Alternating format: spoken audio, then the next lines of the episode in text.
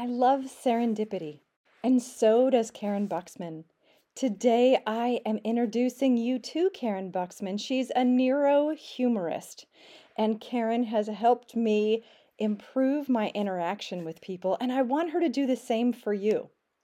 Karyn and I have a special connection to the importance of blood donation, so please stay until the end of the podcast and learn how you can help save lives.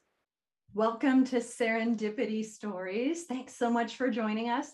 I am very happy to have with me today Karyn Buxman. Karyn and I met back in 2018. Karyn, I had to look back through my notes to find when we first met. And I think I knew you before yeah. that, but we didn't really talk until 2018. And at that point, you helped me stop taking life so seriously. Let me share a little bit of the notes that I have from when we met. So Karyn and I met at an event. Um, I have my journal. Look at all the little tabs sticking out of it. I make note Good of for you. So Karyn, I have this. You and I were talking about psychology and how important our psychology is. And you had shared with me to adopt daily humor. Mm dance in the day, do something to make it fun. Intentionally, intentionally look for the lighthearted. And you said, see the struggle before the frustration and jump in early to get a result. And then on the next page, I love this. I have a smiley face that I drew, and next to it, I wrote, Stop being so serious. Yay, you. so that is that is my connection with you. I loved looking through my notes last night because i knew i had something fun about us in there.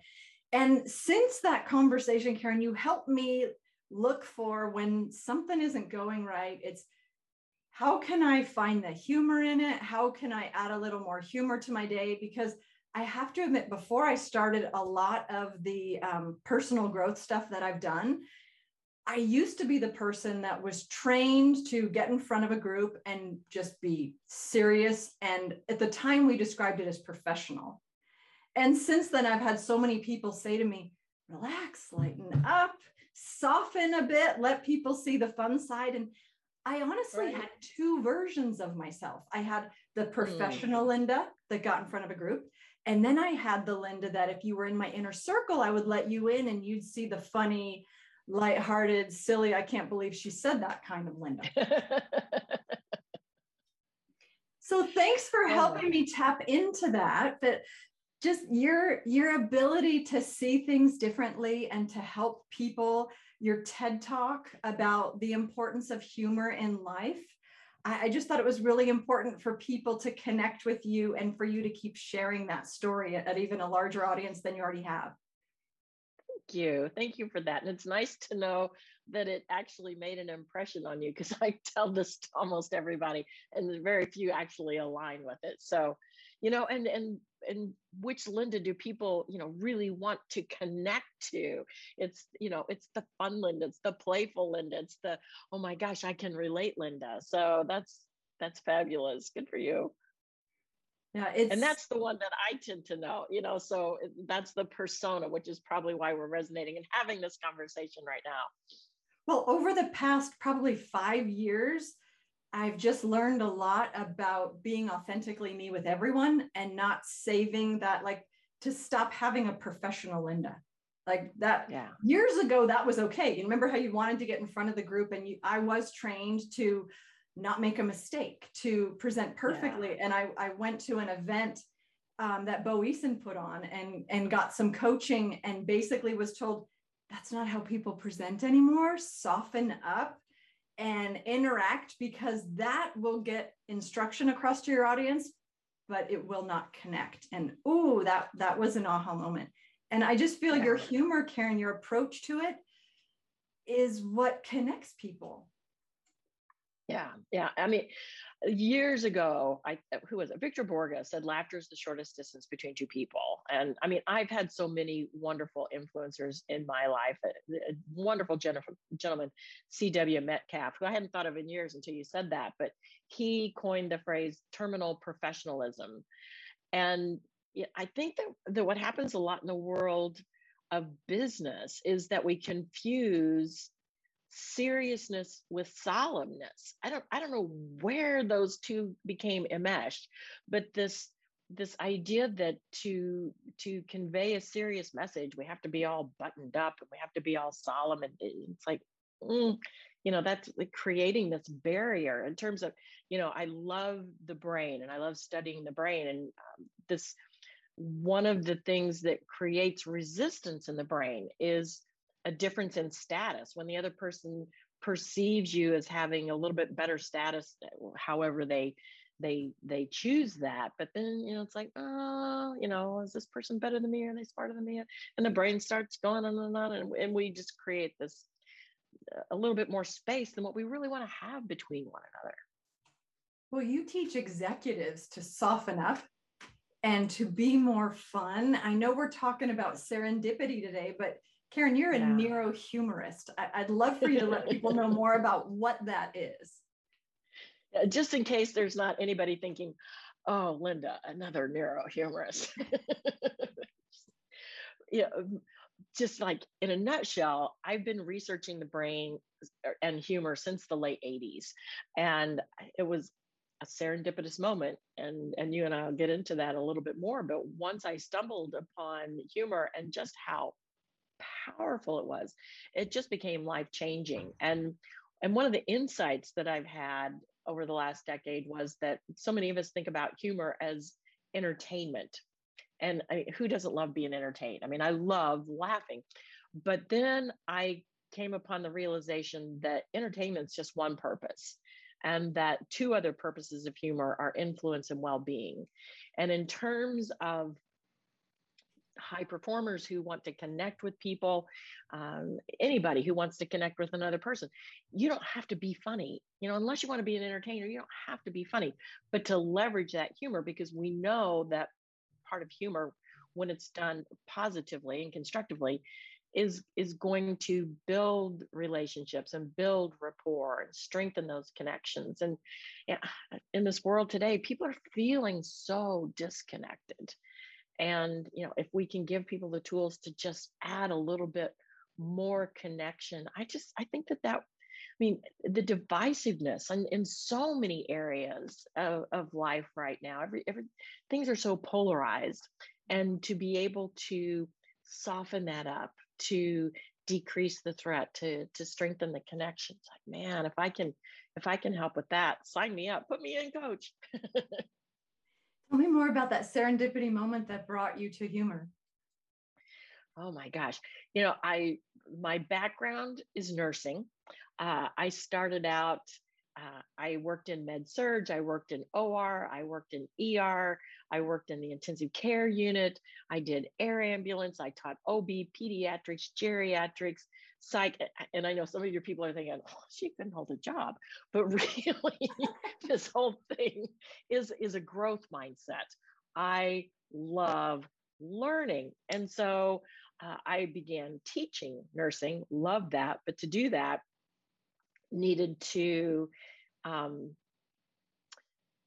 to go back to grad school and so was looking at what what am I going to do for research? What am I going to do in terms of of um, uh, not just research, but the the um, I'm just having a blank moment here because I'm trying not to cough.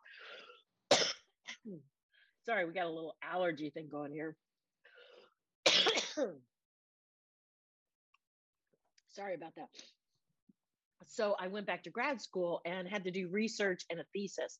And I was looking at because my advisors convinced me to look at the lo- locus of control of eating disorders of adolescent children. Really pretty heavy stuff.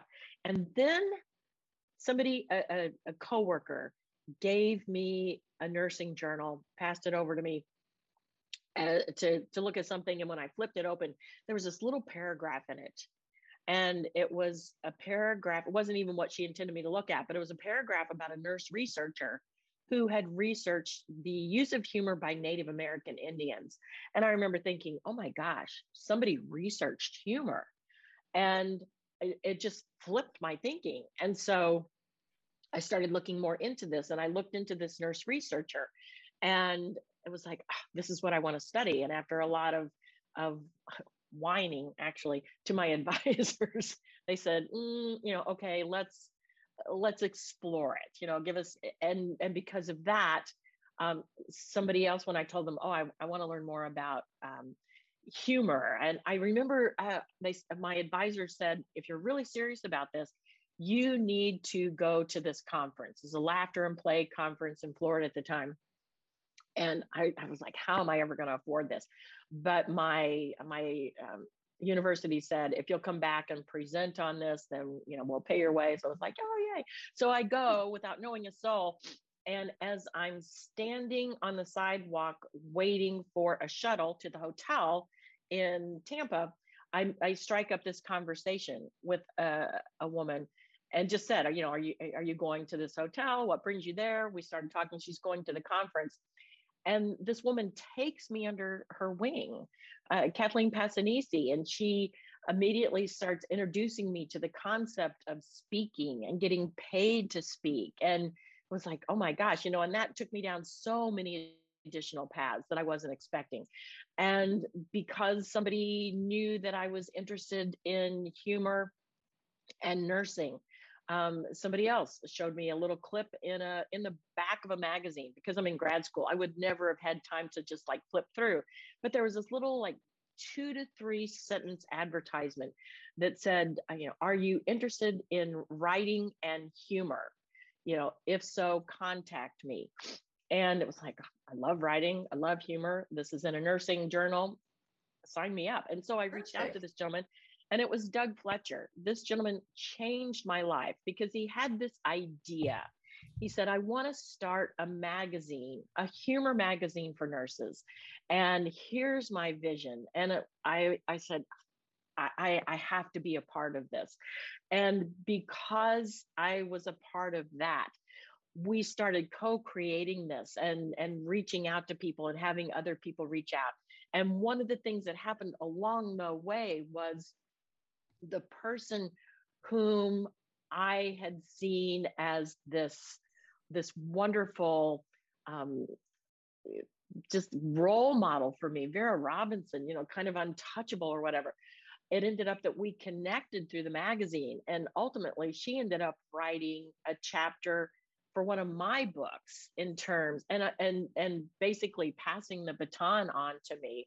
Um, it, there's just so many instances in which these little things drop. Here's a crazy one. I'm I'm just graduating from grad school, and uh, because I'm in a small town, and, and it's two hours each way to where I go to grad school, and so I had gone through every every book on tape that dates me, but it was all they were on cassette tapes back then. I go through every book on tape in the Hannibal Public Library. I've exhausted the search because I wanted to listen to something on the way. And so somebody hands me uh, at work a Nightingale Conant magazine, and they said, "Oh, here's some additional things to listen to." And because the cheapest thing in the whole catalog was a $10 tape by Zig Ziglar, um, I ordered this tape. It's on goal setting like, oh my gosh, you know, why did nobody ever tell me about goal setting? But because of that, I start setting goals for myself. One of the goals I decided was I want to I want to be a national expert in my field in 5 years and an international expert in my field in 10 years. And so that's kind of just going in the background. And then one day I get a letter. I don't even know how they found me. Again, serendipity. How did I get on their mailing list? No idea. But it's a call for papers uh, on humor. It's academic and it's going to be in Paris, France. And I'm thinking, wow, you know, I'm I'm not an expert right now enough to be presenting in Paris, France. But in 10 years, I am going to be an international expert. So I guess this is an opportunity to practice. And mm-hmm. so I mm-hmm. filled out the application. And three weeks later, I get a letter inviting me to present in Paris, France. What? and when I'm in Paris now, serendipitously, I'm meeting all the people that I'd read about in my region. I'm meeting Paul McGhee. I'm meeting William Fry. I'm meeting Waleed Salameh. I'm meeting Regina Barreca. And it's like, how did this happen? You know, and because of these people now looking upon me as a colleague, again, it just keeps going out and out and out. And these are the kinds of experiences that it feels like I have, you know, almost daily, but you know, certainly uh, regularly, weekly, and uh, and you know, and even us. The, you, when you go back and you start connecting the dots and start looking backwards, it's like, oh my gosh, I can't believe this happened, but oh my gosh, thank God it did. I have different stories where I have those sort of moments show up for me and I write them down. And now when I go back and look in my journals and I'm interviewing some of these people, it's so fun to tell them about the feeling I had. Yeah. For me a big part of intuit of um, serendipity is listening and acting on my intuition. Yeah. Yeah, I know I've had family members say to me, "Oh gosh, mom, you're not going to go talk to that person, are you?" You know, and and and I will talk to the person and there's something because there's something inside my head saying, "Bring this up." I have that happen over and over when I talk with different people. It will bring up something completely what feels like out of the blue, but it's as if there was this little tap on the shoulder of you're connected to this person you don't quite know it yet i describe it as all of us being connected through like these really uh, spider threads kind of and, and when you talk yes. with them all of a sudden the threads thicken and you start to realize why you're talking to this person. I have that experience all the time linda when i mean the more i travel the world the more the world shrinks. You know it's just that i can be on the other side of the planet. I can be in bangkok and meet somebody who i'm connected to that they're connected to and that we're interested in and it's i can't believe i've come all the way here and i'm i'm stumbling into this person or i'm having this experience that i never anticipated it's just it's so delicious and you talk about the goals and I I love goals. That's what my book is about. Dusting off your dreams. I mean, that's what it's about. Wow. Is start taking those dreams, make them goals. And the one that you and I've talked before that we have in common that just makes me laugh is I grew up in New Jersey, always wanting to live in a sunny place. I can uh-huh. remember being seven years old, looking through the college catalog from my older siblings, and they'd say, Linda, where are you going to go to school? And I'm like, California or Hawaii? and they'd be like, "Yep, sure you will, sure you will." And right, sure right. enough, I went to school in California. I still live in California, and you have a similar. You never know where you're going to end up. California story. You know, it's it's so fascinating because even when I was a little kid, you know, I'm four or five years old, and I'm telling my parents we're supposed to live on an ocean. We're living in Hannibal, Missouri. This is as far from oceanfront property as you could possibly get. They don't even know how do you even know about the ocean? I mean, we have the Mississippi River. Um, and my dad mistakenly told me he almost took a job in Hawaii and decided to go to Hannibal, Missouri instead. I'm thinking, what were you thinking? But that had always been in the back of my mind. You know, I'm supposed to live in an ocean. And and through a series of events where I, you know I had sick children and I had sick parent and and ended up uh, going through a divorce and things that I would not have anticipated I end up at a place in my life where I'm now in a position when my kids are healthy my parents you know are now being well taken care of and and all of a sudden I'm single and wasn't expecting that and I can live anywhere on the planet and it's like okay I want to live someplace warm in the winter, close to an ocean and close to an airport. And I'm doing all sorts of different kinds of research. And I'm, I'm assuming it's going to be probably South Carolina or Florida because we vacationed there. But I have a repeat engagement with a client in San Diego at a real estate company. And you know, I as I'm speaking for them, I'm just kidding. I'm saying, oh yeah, maybe I should live here. And so what do they do? You know, after my presentation, they start driving me around and showing me property and you know the whole time i'm saying oh yeah but you know i i couldn't really live here and they're saying oh but if you did live here. Which one of these houses? I see now, fish in. Yeah, which one of these houses would you like? Well, I like this one and this one. Oh, that one already sold. But what about this one? I, you know, I, I could. But if you could do it, you know, what would you offer? And I'm like, I have no idea. Well, you know, they offered this much, but it fell through. I'm like, well, that seems reasonable. It's like, but that would, I that would never work for me. And they're like, well, what? Let's just, see. you know. And the next thing I know, I'm calling somebody and saying, oh my gosh, I can't wait until you see my home here in San Diego. And when that came out of my mouth, I realized I'd referred to my residence of the last 25 years as my house. This was my home. And now I'm living someplace warm in the winter, close to an ocean and close to an airport. It's like, holy cow, holy cow. You know, it's just like you have this intention, you have this in your mind. And as it, it, it, it germinates, I think because maybe I hadn't put enough energy and attention on it. But when I started putting energy and attention on it, um, can I tell you another story? Yes. it's another one that that talk about, you know, as I as I went through my divorce, I remember thinking the first time that I got married maybe wasn't with intention. You know, it was like, oh, this is fun. And everybody else my age is getting married and everybody else my age is having kids. And oh, this is what I should be doing. And I thought, you know, if I do this again, because I don't know if I, I want to do this again, but if I do, what would that look like? What would that look like? And so I get out a journal. It's like as I'm driving three days across the country to San Diego, where I don't know anybody. And as uh, as I'm thinking, okay, what would I like? And the very first thing I put on there, romance, uh, because uh, the person that I was married to, that just wasn't in their vernacular. That wasn't part of who they were. You know, it was like, oh, I got camouflage for birthday presents, and I got things with electrical cords for Christmas presents, and things with non-stick surfaces. You know, not not exactly what I would consider romantic. And so, you know, the second thing, somebody who respects my children. Third thing, romance. You know, what else do I want? Somebody who makes me laugh. What else? Romance. What else? Somebody who loves the ocean. What else? Romance. What else? Somebody who loves stargazing. What else? Romance, romance, romance. And I thought, you know, this person ever shows up, I'm going to recognize him.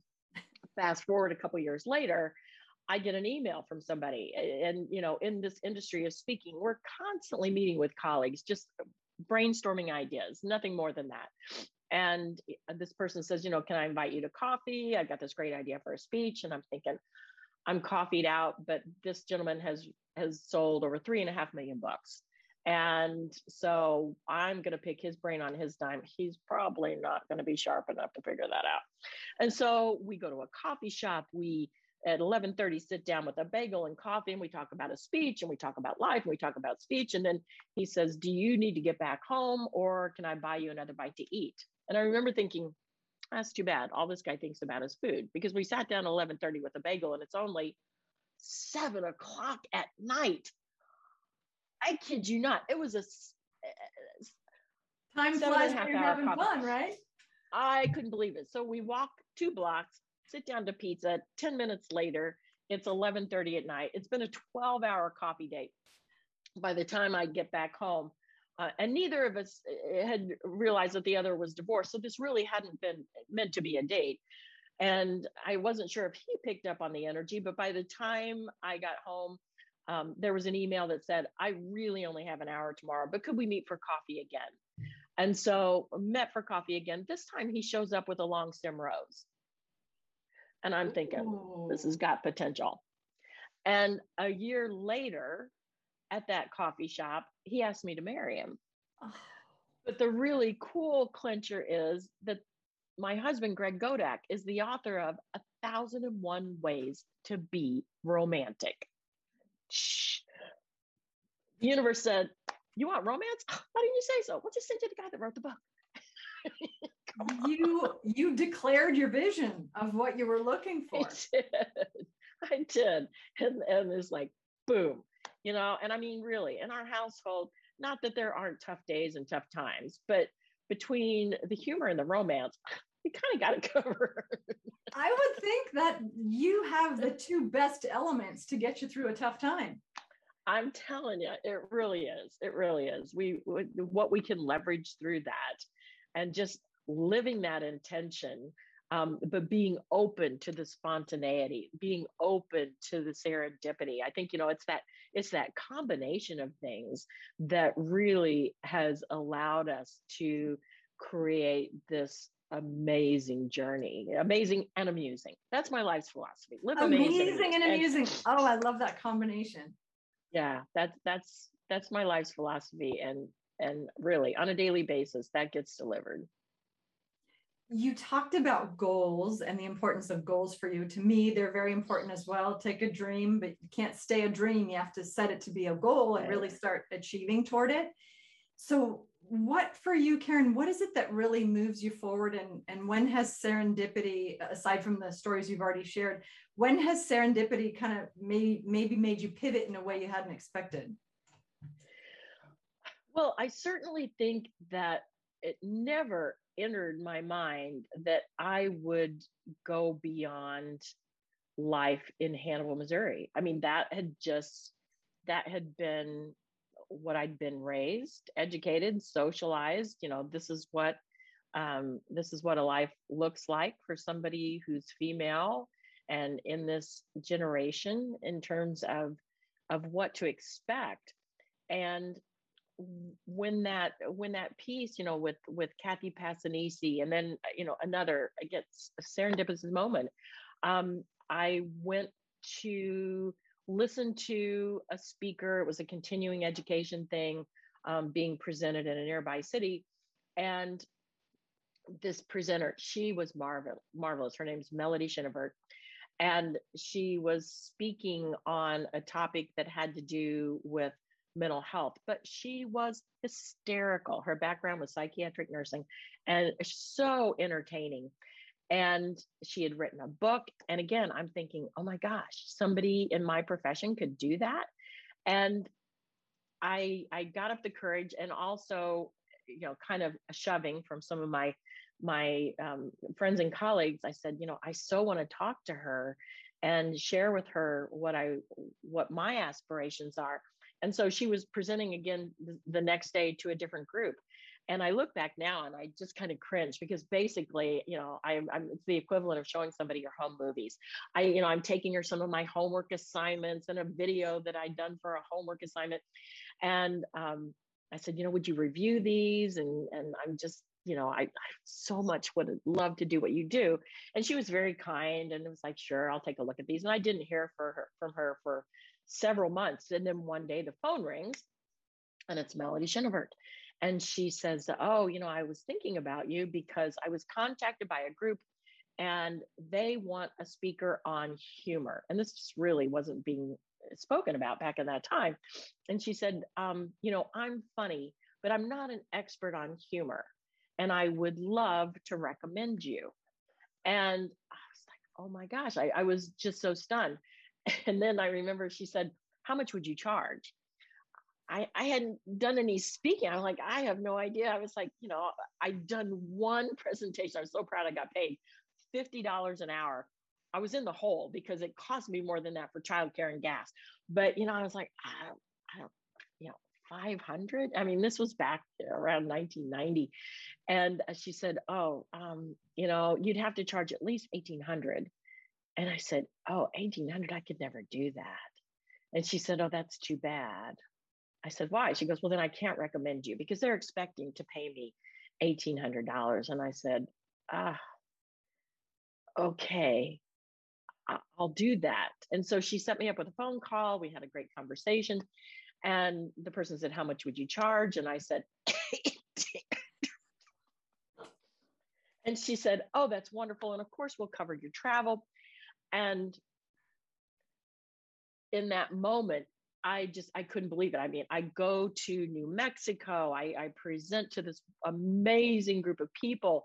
I crushed it, and you know, so I took a leap from speaking regionally around Hannibal, Missouri. Now I'm, you know, a speaker across the country, and she just starts feeding me these presentations across. You know, it was this giant leap, and so it really did catapult me much more quickly. But again, it was that serendipitous watching somebody, observing what they did, loving what they do, having the courage to step out of my comfort zone and say, can you help me? I mean, that was part of what uh, Zig Ziglar said in that in that tape, which was a little bit, I think, in the back of my mind because he said, find a mentor. Mm-hmm. Yeah, I mm-hmm. didn't I didn't even know for sure back then.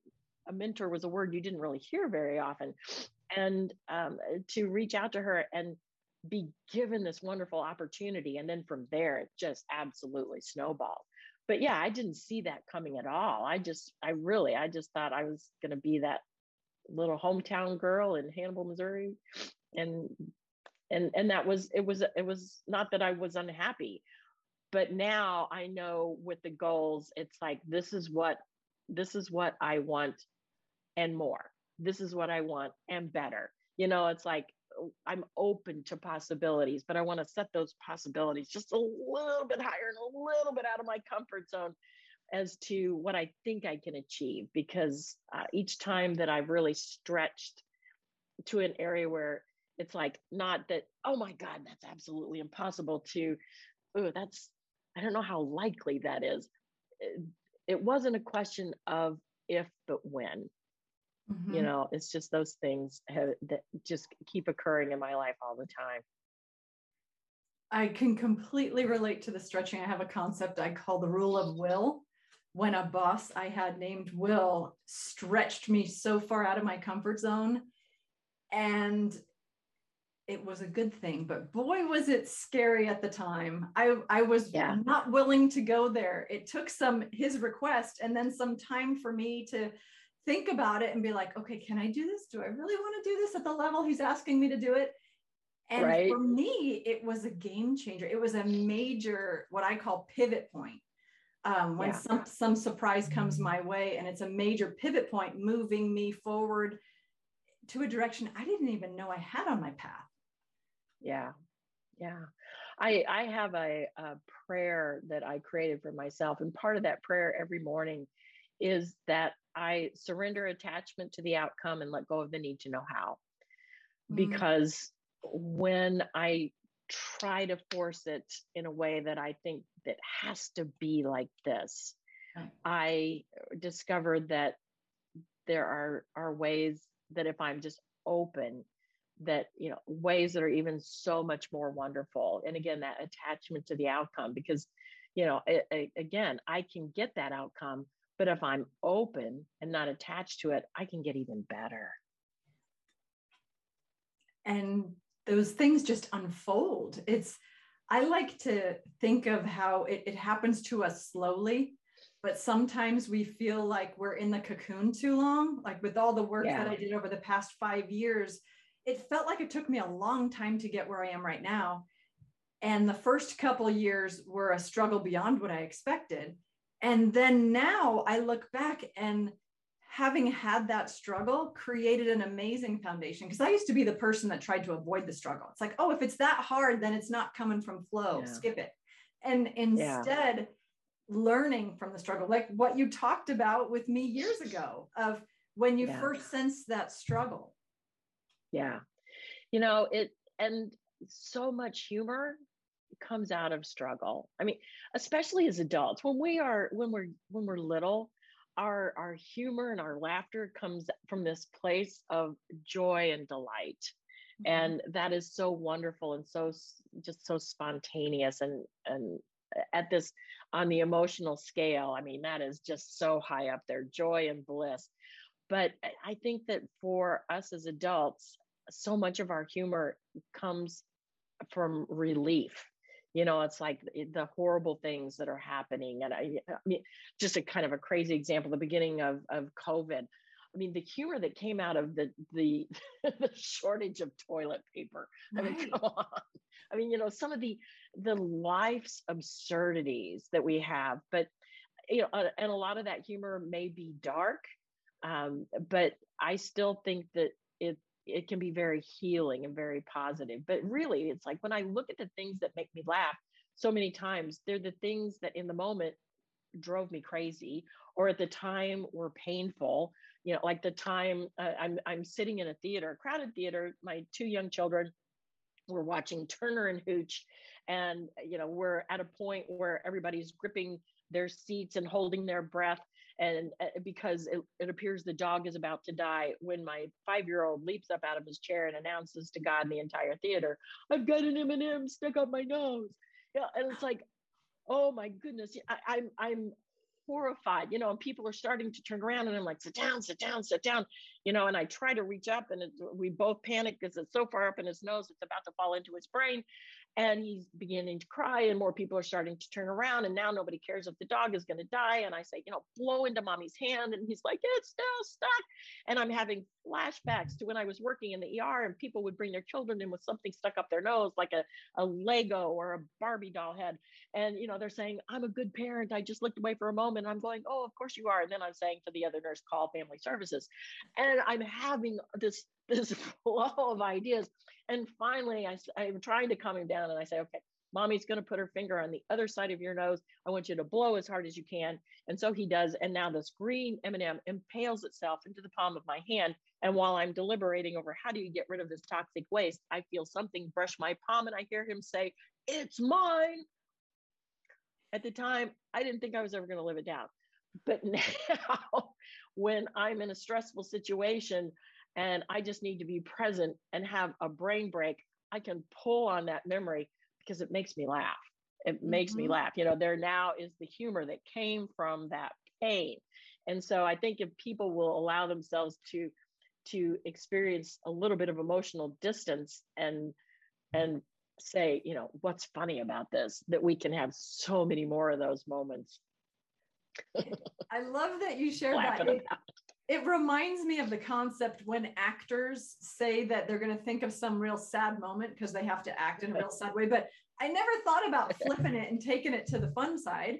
I love that. Yeah. Yeah.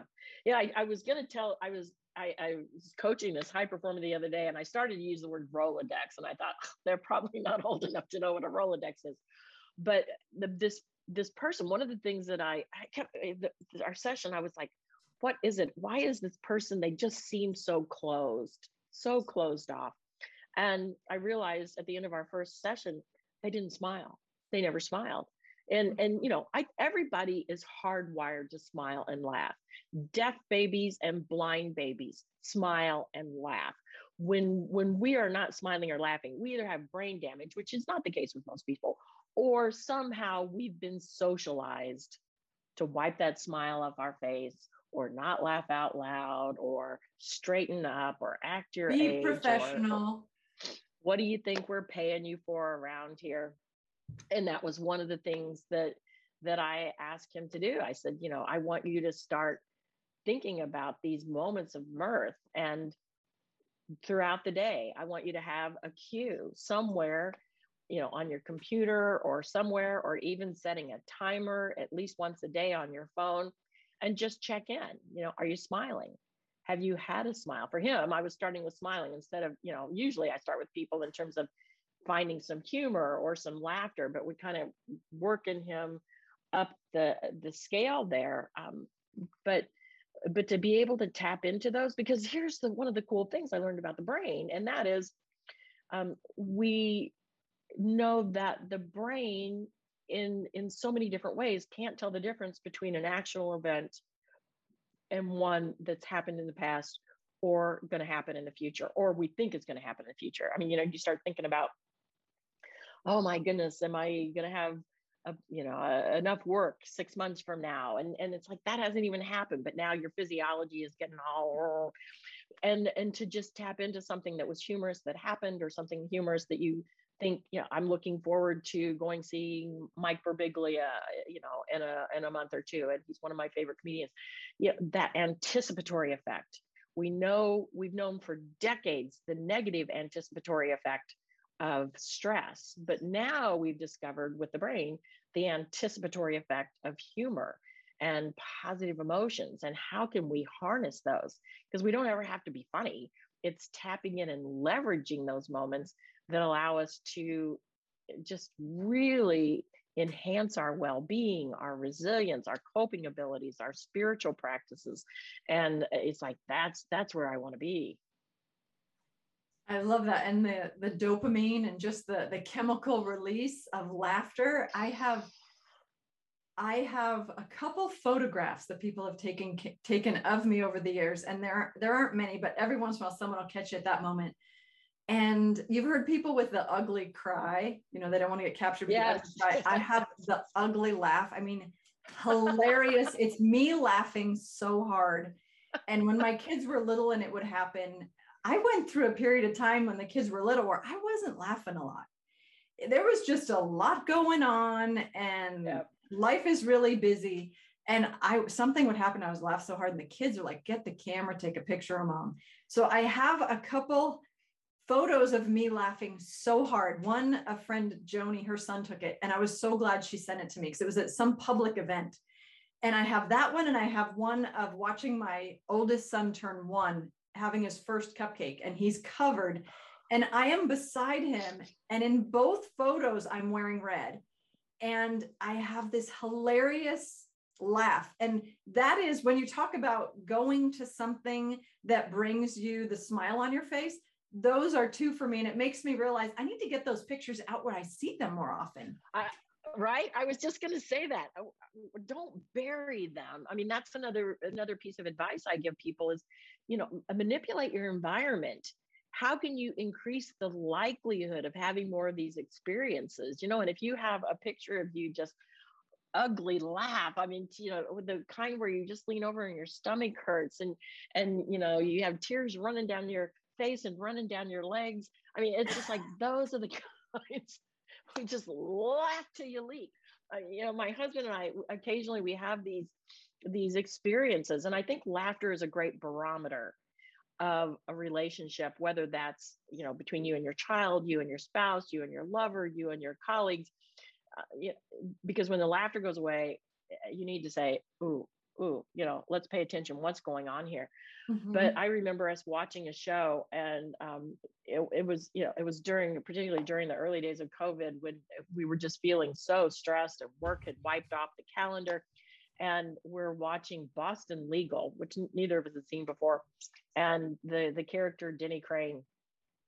And there was a scene in there spontaneously where he he did something that caught us so off guard that we we laughed uncontrollably. I mean, we had to pause it. And and this went on, I kid you not.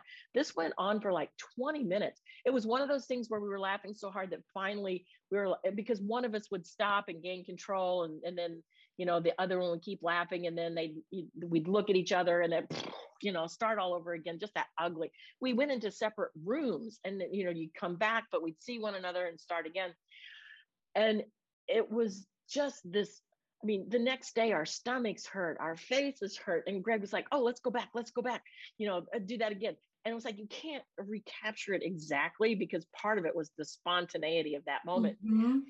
To think back, I mean, I can't think of that without just with a smile on my face.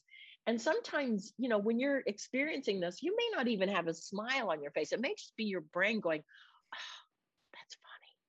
that's funny. And that's okay because that's enough of a brain break. Like you said, you know, when we're in that state of stress, we have that that cascade of negative neurotransmitters and things going out throughout our body. But when we can cut that off, even if it's just for a moment and stop it, and better yet, insert that little bit of humor so that now we have that positive cascade of neurotransmitters and right. oxytocin, which allows us to connect with that other person and all the dopamine and the wonderful things that go on. Yeah, do it you know, because again, spontaneity, uh, spontaneity, awesome. Serendipity, awesome. But with that little bit of intentionality, now you've just leveraged it up, up the water, uh, just incredibly.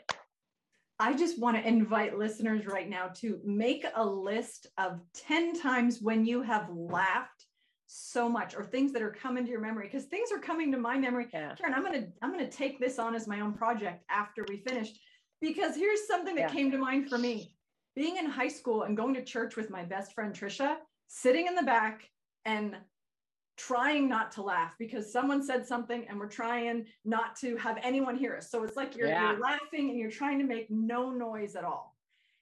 And that I haven't thought of that for years, but just bringing that ah. back and the the things that we do to laugh and yes, yes, there are some people that are paid to make us laugh. But what you've taught me yeah. is the importance of me finding humor in something. And Yes. I I would love for you to share about how you talk with leaders about the importance of them sharing humor and not showing up like I used to, of showing up there and being professional. You know, can you share a little bit about Right. just that importance of sharing humor with people that you want to connect with? You know, what you and I just experienced, I think is a great example because, you know, a lot of times people are really struggling to think, oh, you know, what kind of, eh, eh, because I did this for a while when I was working with corporate, when I first went into corporate, I think, oh, I have to have these corporate examples of how to use humor in the workplace.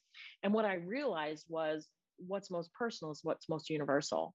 You know, I was asked to speak to over 5,000 financial planners in in Bangkok, you know, and and these folks English is not their first language. They can understand it most of them, but they can't a lot of them can't speak it. And and so I had to think what am I going to tell these people? You know, I had to take out cultural references. I had to take out wordplay. I had to take out um, so many other things that I would normally have spoken about.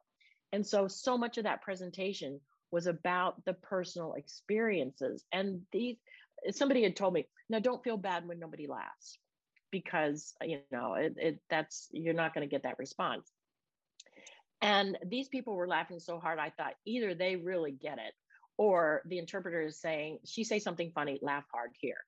And you know but afterwards people come up you know and they're sharing with me these experiences. And so you know to go to, to your point of coming up with these stories that you start thinking of i i have a list you know i have a story list. And whenever i it's something a memory comes up that i haven't thought of in a long time you know this list is really long but i throw it on the list. And you know these are the kinds of things that before i go and speak to a group you know what is something that it's a personal story that might resonate.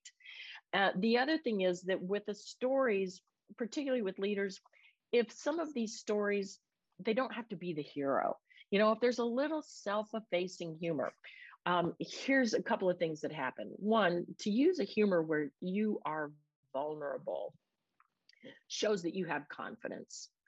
You know the other thing from a brain perspective is that to show something a little bit vulnerable you've lowered the status a little bit. You're less of a brain threat. And in terms of vulnerability we know at a at just a reptile part of our brain level that sharing humor with vulnerability we're being open. You can trust me. You can connect with me. And when leaders recognize that using that humor can actually expand and enhance the level of trust and expand and, and strengthen the connections that they have with their team. You know, it makes them more likable. People want to do work and, and work for people that they know, like, and trust. This is some a, a really good way to do that. Um, in you know, you look at any of the research about today um, where people want to work, having enjoyment in their job has gone way up. Yeah, in terms of, of money, it's not the thing that is necessarily enticing people in. It may get them in the door, but it's not going to keep them there. If the if the philosophy in a workplace is that firings will continue until morale improves, Right. people are going to leave. You know, and when you have these, uh, one of the companies that I worked with um, started implementing humor and what they found was that the employees, first of all, enjoyed it so much they started engaging more with one another. They stayed longer and they started getting more requests of people to, you know, people wanted to apply to work there because it was a it was a better place to work they were like-minded people who enjoyed laughter who enjoyed connecting and eventually it even um, expanded to the clientele that they started working with. They said the the gentleman at the top said, you know, some of these stuffed shirts did fall away, and he goes, but that was okay because they were a pain to work with anyway, and we started attracting the people that we really liked working with, and they liked us, and we have fun in the process. It's not that they don't work hard, but they also have fun. And so I would say to these leaders, step a little bit out of your comfort zone be authentic you know and and don't be afraid to be a little bit vulnerable because this can really strengthen your relationship and rapport and engagement with the people that you're leading. And karyn you know you know my passion about blood donation. And oh, you and yeah. i have talked about this recently and we'll go into some special invitation you know that karyn has in just a moment when it comes to blood donation. Um, but before we go there i really want to make sure I talk with you about the medical community right now because there's a lot of stress. Um, at this recording, we still are in COVID and the COVID experience. And Karyn, there's it can be really hard when people are strained. And you're talking about humor and nursing. Can you share? Because I know you're in this community helping on in this area. Can you talk a little bit about the importance of humor and how we can support those people in the medical community? You know I, the medical community right now i i do think that this is one of the most trying times i think in the history of healthcare i mean i I, I can't attest to that. I wasn't back in the Crimean War with Florence Nightingale, but when you know when I talk to people right now, uh, the anxiety, the frustration, the depression, the despair, the PTSD, that's even suicidal thoughts that I am hearing from so many people in healthcare need support in terms of their mental health.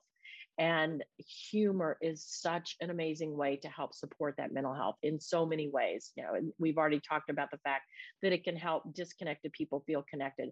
One of the interesting things about humor is also that it allows people to express something that they might be angry about or hurt about in a socially acceptable way.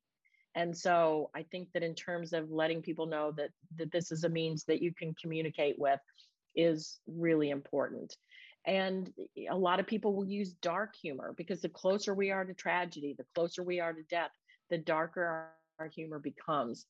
And to not maybe judge those people to say, "Oh my gosh, you're so horrible because you're you're you're laughing about this," but to maybe put yourself in their shoes and to give them a bit of a break to say okay you know they're they're in a lot of pain and let's recognize that this is a way to help them heal heal themselves and heal their their colleagues in terms of the actual healthcare providers themselves I encourage them to use all kinds of humor. I encourage them to use dark humor.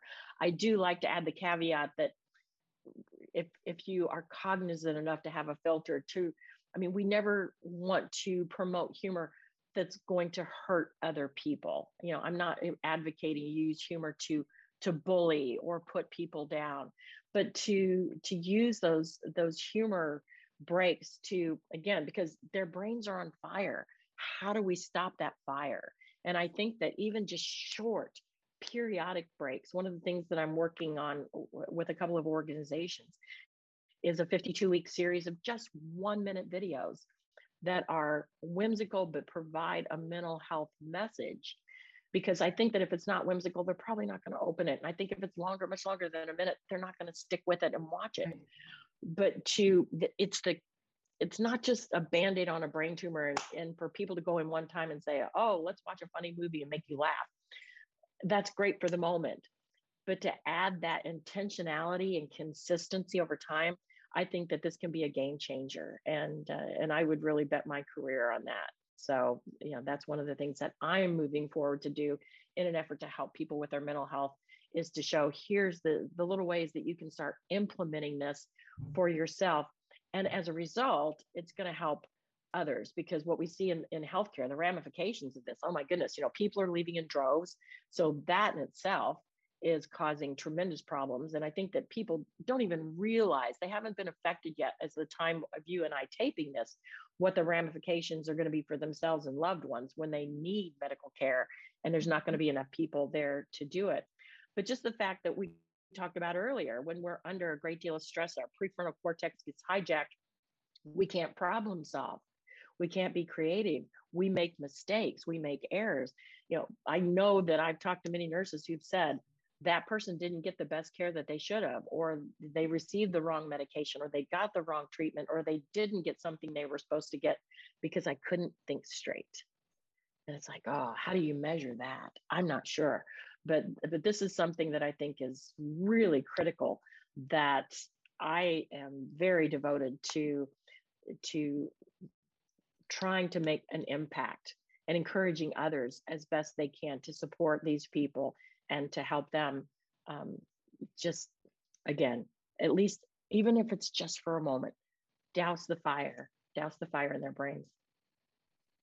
And karyn and i you karyn you and i talked recently just about serendipity and how it's not really um, the the positive thing. I don't believe it's run around and do intentional good things and good things will come your way i believe right. when you do things from your heart when you do something that's really heart centered it's amazing the good things that come your way and with my connection to encouraging people to donate blood you and i talked specifically yeah. on that topic and yeah. i talked with you about how i can set up for you a virtual blood drive and as a result right. of this interaction, you'll be able to see below a link so that you can sign up to donate through Karyn's virtual blood drive. And what that means is you click on a form, you fill out a little bit about yourself. And I'm associated with Vitalant. And you can go to a Vitalant center and donate blood. And if you don't have a Vitalant near you, go to a center near you and save yeah. lives. As a nurse, Karen, what would you like to share about the importance of blood donation? You know, I people just so don't realize how important this is and this really is it's something that's that incredibly helpful to save lives and i think that so many people uh, aren't aware of the fact that you can actually be healthier by blood donations because one of the things that happens when you donate blood and you all of a sudden now your system is short of blood your body reproduces it. And it's just like a muscle. If you do this on a regular basis, now your body is used to, in a shorter and shorter and shorter amount of time, replacing that blood. So that if you are ever, God forbid, in an accident and, and you are in, in, a situation where you've lost a lot of blood, the good news is your body is going to respond so much more quickly and replace that blood loss so much more quickly than if you'd never donated at all. So, in essence, basically, you can be saving other people's lives, but you might even in the long run be saving your own life. Oh my goodness, I love that. And a lot of people think when they go to the hospital, if something were to happen to them, they just assume there's going to be blood on the shelf. Well, with COVID, it has really thrown um, some kinks in that blood supply. And we've lost some long term yeah. donors that aren't here anymore, maybe because of medication, maybe because of other health issues, maybe they've passed away. And for me, when I have a long term donor, someone over the age of 60 who's been donating six times a year, when they stop donating for some reason, let's say they're on medication, there aren't a lot of people younger to come in who are willing to donate six times a year. There are people right, that'll right. say, oh, you know, I'll do it once. That's kind of cool. I'll do it a couple times a year. I encourage people to, every time you celebrate your birthday, celebrate another year on this earth and donate blood and then celebrate your half birthday. That's a great so, idea. So even if we just do that, if I can get more people to show up and donate at their birthday and their half birthday, I need to get three people to come in to donate to replace that one person that kind of aged out. I don't really like to use the term aged out because yeah. you can donate at any age if you're healthy. But I mean, you know, you just gave me a great idea because I know that um like on Facebook all the time I see, you know, oh, it's somebody's birthday and they say, "Oh, in honor of my birthday, you know, give to this charity and people you're asking people to donate money." But it's like, "Hey, for my birthday, go donate blood." You know, it's like what a what a great uh, idea. I'm going to do that on my birthday now. I've done that a, a, few times where it's a friend's birthday and I'll let them know you're on the other side of the country and honestly I don't know exactly what you need but I'm going to donate in your in honor of your birthday today. And they respond to me with this amazing idea. gift because we let other people have longer lives by giving our generous gift of blood and our time and then it it isn't just for the recipient of the blood it is for their loved ones and i've had people right. say to me well what if that blood goes to someone and they don't make it and i say what if that blood goes to someone and they live a few days longer so their loved ones can get to right. them there's right. so much positivity out there and there's the ability to give blood and do something selfless for the benefit of a complete stranger is a wonderful formula for moving forward right now. I will tell you that as a nurse, you know, earlier in my career, whether it was on a medical floor or in the OR, that could be the difference between life and death for for so many people and you know particularly those with a, a, rare blood type but for anybody i mean I, to have an accident victim come in or somebody with an aneurysm and i mean the the blood is just flying but if it weren't for that the person would have had no chance. And so I, I think that you're just so spot on and i mean really this does spark some ideas as to you know we got christmas coming up we got thanksgiving coming up we got hanukkah coming up it's like you know in in the spirit of giving and thanksgiving and appreciation and gratitude and gratefulness. It's like, what a great way to show how grateful I am to be here and to help somebody who might otherwise not be here if not for your gift. Exactly. And I had a doctor tell me all the training I can do when the when the patient needs blood products, my training is not enough. I need blood products donated from complete strangers and that's when the doctor can step in and make all the difference. That's when the nurse steps in. Um, my sister-in-law is a, a nicu baby nurse and she said linda i give babies a tablespoon of blood and it makes all the difference. So i invite all of you to consider donating. Start donating blood. Do something wonderful. Share it with a complete stranger.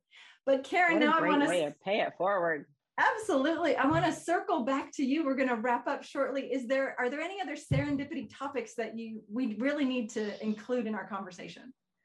Oh my gosh, I'm sure there are. I'm sure there are. Um, and of course, uh, being put on the spot right here, I'm not. I, I don't think of a one, but you know, whether it's been, I mean, you know, one day I started tracing back to where I am today and I got back as far as my, you know, I started thinking about my high school boyfriend. You know, if I hadn't made dated this guy, then I wouldn't have married mm-hmm. this guy. And it's like, oh, I mean, really, when you think back to this, it's like so many things just had to be just at, at that moment, in that place, at that time. And I'm personally looking forward to being more in tune to and recognizing recognizing some of the the serendipitous moments that are going to be coming into my life as we speak and you know eh, this this day this week this month and to you know being so much more appreciative of that and and thinking about how even can i leverage those serendipity moments. And so you've given me such a gift today and some things to think about and i really appreciate that. And i encourage the people who are listening to us you know to list your serendipity moments list list your humor moments list list your moments of mirth. You know we want to hear from you. And and again just this this is like the domino effect because you sharing this is going to be a serendipity moment for somebody else who needed to hear what you had to say. And so um, with that i just really thank you for this opportunity. And karyn people that want to learn more about you where can they go? How can they learn more about what you've done? I know you have a lot of books. What would you like them to know? Oh gosh, you know there are so many different things that um, that I would like to help people with, and I I, you know, I love connecting with people on social media, um, LinkedIn especially. And uh, my name is Karyn with a Y. Uh, and I'm not one of those bad Karens. I'm really a quite a good Karen. I really am distressed that my name has been thrown under the bus. But you know, Karyn Buxman, um, and you'll find that down in the show notes. Um, I I would love for people to take a look at the TED Talk. Um, that was a labor of love, and I think that it goes into a little bit even more explanation about humor in the brain for those of you who are interested in ways that humor can help you and and help our planet in in some very positive ways and then very selfishly uh, you know i created a page for myself and now i've opened it up to anybody that wants to take a look and i started putting in like what can i create as a brain break? Just these little like one minute videos and things that make me laugh and just give me that little bit of respite when i don't have a lot of time. And so i created a, a page. It's called stress recovery toolkit.com and on it, I also put up a, a, stress report card and some other things and some tools that you can use to help manage and and measure your progress. But you know, a lot of things I just put on there just for entertainment sake for the brain break. And so if you go there and it makes you think of something that, oh, you know, she needs to add this, please let me know because it is it's not a destination it's a journey it's a work in progress and so um, stressrecoverytoolkit.com you can uh, go there and get some respite for yourself thank you so much for joining me today karyn i certainly appreciate it i'm going to be it's smiling more as we wrap up, I am smiling more and I'm going to be conscious about adding more smiles to my day because nowadays, a lot of us at the time of this recording, we're still wearing masks. And when we smile, we can see it in our eyes. That's right. A real smile shows up in your eyes. And so, you know, make that gesture, smile at people because, eh, you know, this is, it's a disconnected world. And I think that that's one way that we really can connect. So wonderful to see you again, Karyn. You as well, Linda. I love it. I love spending time with you. Let's do it again. Yes, this is wonderful. So I look forward to our next conversation. Thank you for joining us, everyone. We sure appreciate it. And we'd love to invite you to participate in what you learned. We hope you took notes today.